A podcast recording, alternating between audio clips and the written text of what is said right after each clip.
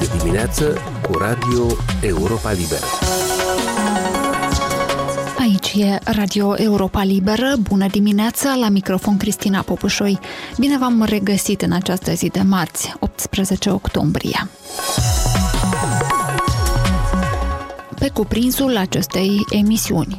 De câteva zile, Republica Moldova cumpără energie electrică din România, mai exact 100 de megawatts, care vine să suplinească necesitățile de alimentare electrică după ce Ucraina nu mai exportă energie electrică spre Republica Moldova, din cauza că bombardamentele ruse au distrus deja o mare parte a infrastructurii energetice.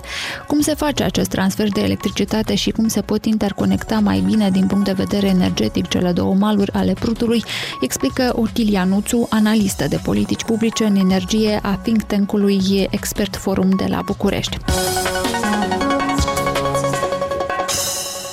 Așadar, urmează, cum spuneam, un interviu uh, cu experta în securitate energetică de la Expert Forum de la București, Utilia Nuțu, despre criza de energie electrică și cea energetică care planează asupra Republicii Moldova, dar și despre modalitățile de interconectare energetică dintre Chișinău și București.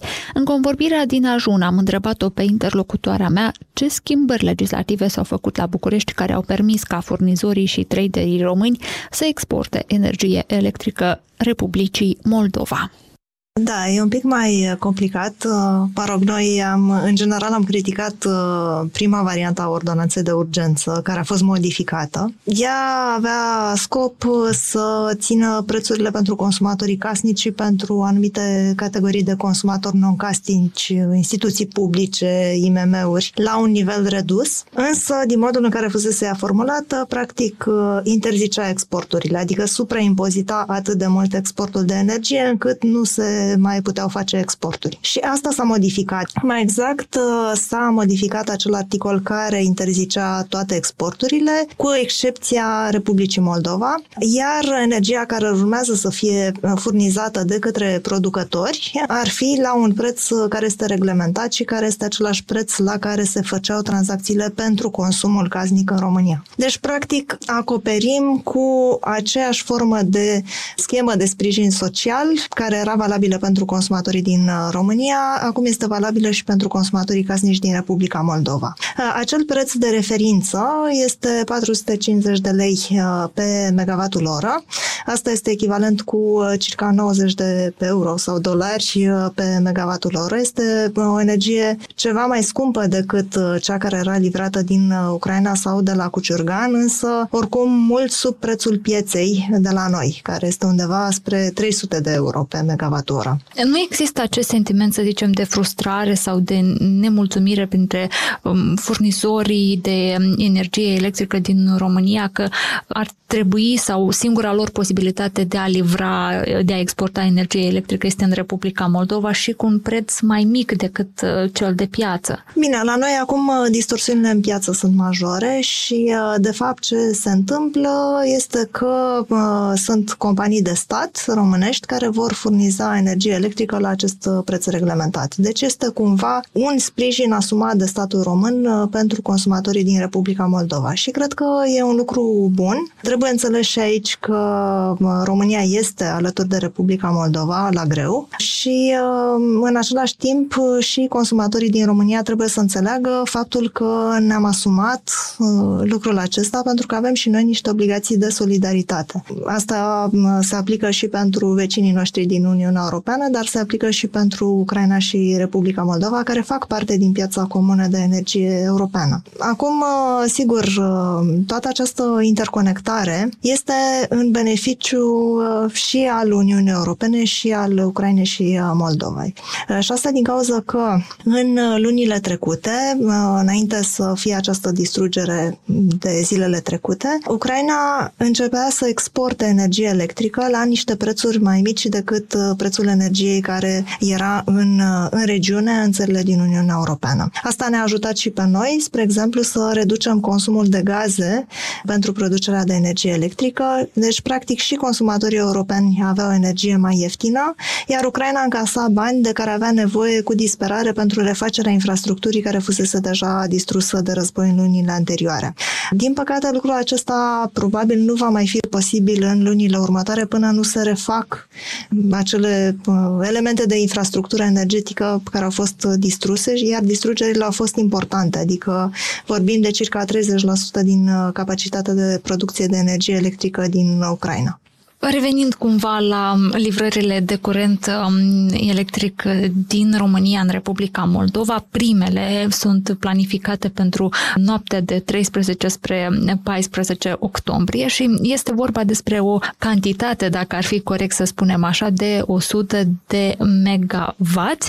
Am vrea să înțelegem, este mult sau puțin din perspectiva României să livreze Republicii Moldova și cât ar putea asta acoperi din consumul consumul Republicii Moldova. Desigur, dacă ați putea să, să ne spuneți acest lucru. Asta va fi uh, cu siguranță pe o perioadă limitată de timp, adică toată ordonanța se referă uh, pentru, mă rog, pentru lunile următoare, pentru perioada de iarnă. Înțelegerea mea este că această energie ar compensa cei 30% care nu se mai importă din, uh, din Ucraina. Sigur că pentru noi, în România, cantitatea asta nu este mare. E o cantitate rezonabilă pe care o putem uh, uh, livra. Sigur că noi în acest moment uh, suntem și noi importatori net de energie. Din păcate, în România nu s-au mai prea făcut investiții de 5, 6, 7 ani de zile, iar capacitățile care există sunt din ce în ce mai învechite și nefăcându-se investiții, am ajuns să fim importatori neți uh, din 2017 uh, încoace. Deci, cumva, asta este o situație de urgență, însă noi trebuie și noi în România să ne rezolvăm niște probleme structurale din sectorul energiei, pentru că, în minteri, uh, această criză energetică se va prelungi pe perioadă nelimitată. Deci noi, uh, cu siguranță că Europa nu se va mai baza vreodată pe surse de energie din Rusia. Deci, inclusiv noi în România vom avea nevoie de importuri alternative de gaze și vom avea nevoie să facem investiții în capacități de energie electrică care să nu fie pe gaze. Noi aveam acel plan destul de ambițios să înlocuim cărbunele destul de repede cu noi capacități pe gaze. Acum va fi discutabil dacă producția de gaze pe care am putea o avea în vedere că se va dezvolta în anii următori ar putea să acopere acest consum sau nu. Deci, deci, uh, una este ce discutăm acum pentru următoarele câteva luni, uh, însă trebuie să ne facem cumva niște planuri împreună, uh, și noi, și Moldova, și Ucraina, după ce se va termina războiul, cum facem ca să creștem capacitatea de a produce energie și de a compensa energia care nu va mai veni din Rusia. De altfel, în acest context al planurilor de, de viitor și mm, al alternativ alternativelor până la urmă. Erau și discuțiile despre construcția centralelor atomice care să producă energie electrică. Iar unele discuții erau că Republica Moldova ar putea să participe alături de România într-un astfel de program. Cât de realizabil ar fi acest lucru și ce ar putea aduce Republicii Moldova? În România, o Partea de sud-est, zona Dobrogea, este o zonă în care s-ar produce uh, destul de multă energie. Avem acolo reactoarele 1 și 2. Erau planificate reactoarele 3 și 4. Eu cu acestea nu sunt foarte încrezătoare că se vor face pentru că noi tot discutăm de ele de foarte mulți ani de zile și uh, nu s-au făcut nici acum 15 ani, nici acum 10 ani.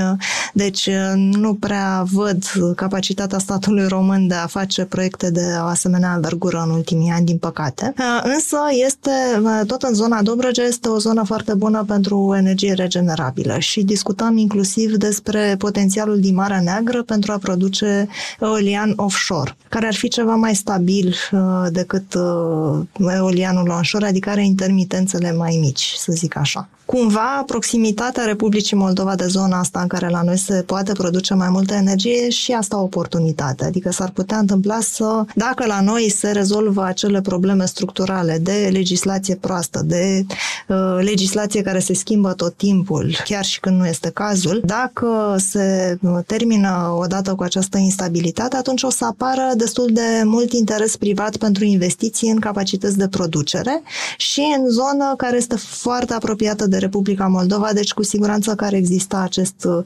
interes uh, și cerere din, uh, din Republica Moldova. Sigur că se va pune problema la ce preț se va întâmpla asta. Oricum, deja ce se întâmplă în general în piețele europene o să fie așa un șoc pentru toată lumea, pentru că adică nimeni nu-și mai poate face niște planuri foarte serioase legate de cum ar putea să evolueze prețul energiei sau prețul gazelor în următorii 3-5 uh, ani, dar aminte pe o perioadă mult mai lungă de timp. Deci uh, rămâne de văzut.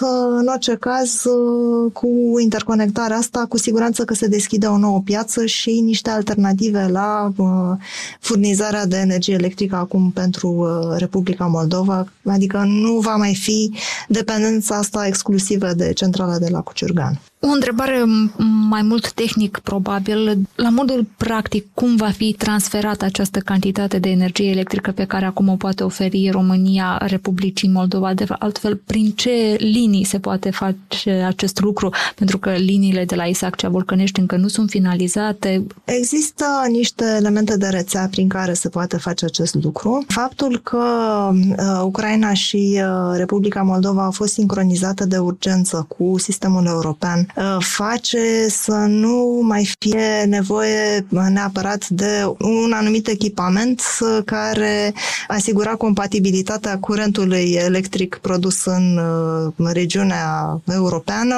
cu sistemul ucrainean și moldovenesc. Deci, măcar din punctul ăsta de vedere, practic până la sincronizare nu s-ar fi putut face niciun fel de schimb de energie electrică, acum se poate.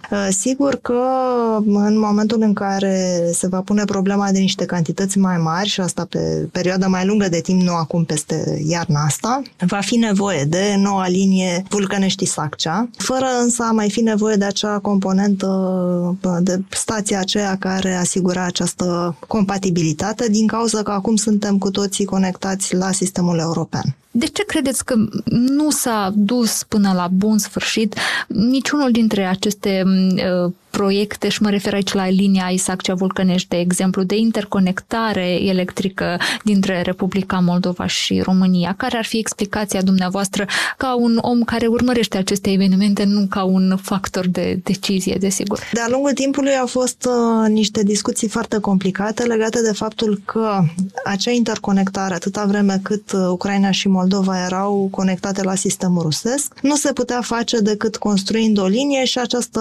stație relație back-to-back care era foarte scumpă și de care acum nu va mai fi nevoie din cauza că Ucraina și Moldova au intrat în zona europeană, să spun așa. Deci uh, asta a fost uh, un element care a întârziat foarte mult acel proiect din cauza că se discuta așa. Bun, acum am avea nevoie de această stație, însă Ucraina zice că la un moment dat uh, va intra în sistemul european. Poate ar fi mai bine să așteptăm până atunci ca să nu mai fie nevoie de investiția în această stație. Iar uh, sincronizarea asta care a avut uh, loc acest an, în martie, practic s-a făcut cu cel puțin un an mai devreme decât s-ar fi întâmplat al minteri. Deci asta este oportunitatea nouă care a apărut acum uh, și ăsta a fost unul dintre elementele care au blocat în anii din urmă finalizarea proiectului de interconectare pe partea de energie electrică. Ce alte aspecte ar împiedica, de exemplu,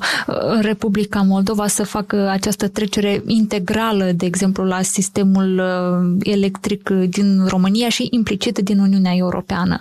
Nu sunt uh, alte elemente. Sigur că, mă rog, uh, trebuie făcute multe investiții și în linii și în capacitatea de producție nouă și, în general, sistemul energetic este destul de învechit învechit.